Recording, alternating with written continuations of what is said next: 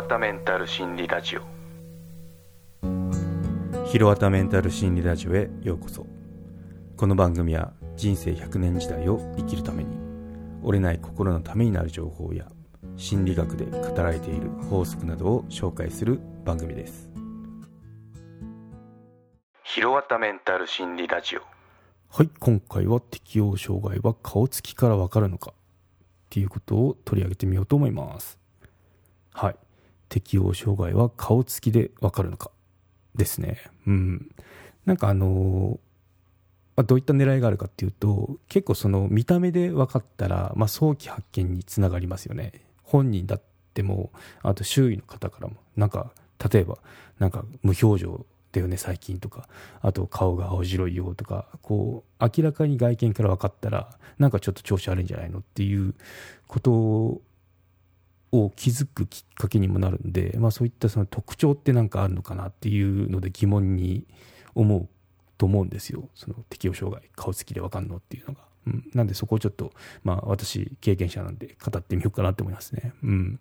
はい。まあ、結論から言うと変わんないですね、うん、でちょっと調べてみてその、まあ、適応障害顔つきっていうのでその興味を持ってる人がいるなっていうのがちょっとリサーチしたら分かったんで今回取り上げてるんですけど。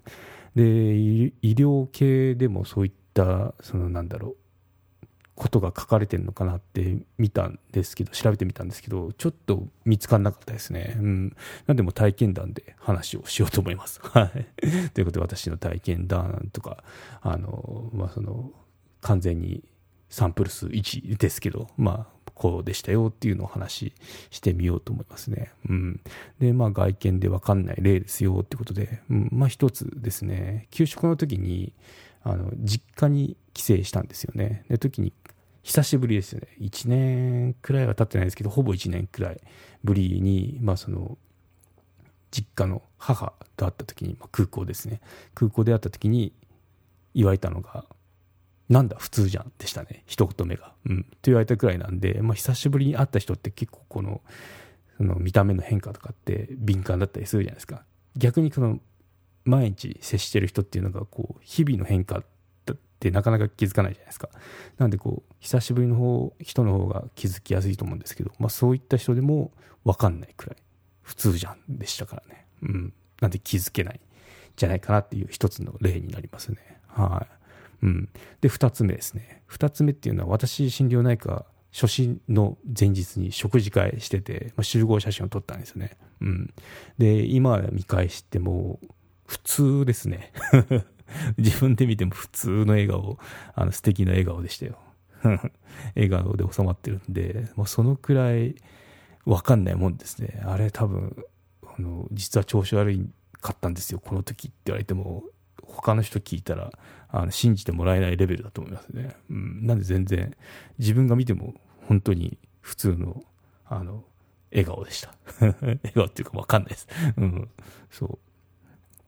で、3つ目なんですけど、今度逆に、あの、私の知人が、あの、コロナで自宅勤務になって、で、そこのその環境の変化っていうのについてこれずに、まあその、患ったですけど、久しぶり、久しぶりっていうか数ヶ月ぶりにその、会って喋った時に、いや、実は今までどうでしたかって、あの、元気してましたか？って時に、いや、実はちょっとあのメンタル壊したんですよっていうようなことを言われたんですよね。ええー、って思って。もう見た目全然普通ですよ。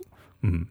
2ヶ月ぐらい、2ヶ月ぶりぐらいですね。ぶりぐらいにあったんですけど、まあそういったことを言われてて、まあ変わりなしですね。なんで言われないとわかんないし、言われてもなんかピンとこないみたいな、そんな感じでしたね。うん。で、別にその普通に受け答えもできるしって感じなんで、うん。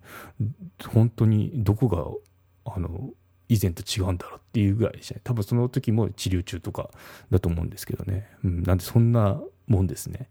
はい、なので分かんないと思います。うん。そう。顔つきだと。うん。で、まあ、外見からなんかここは確かに変わるよなっていうのを一つ挙げるとしたら体型だと思いますね。うん。二パターンありますね。うん。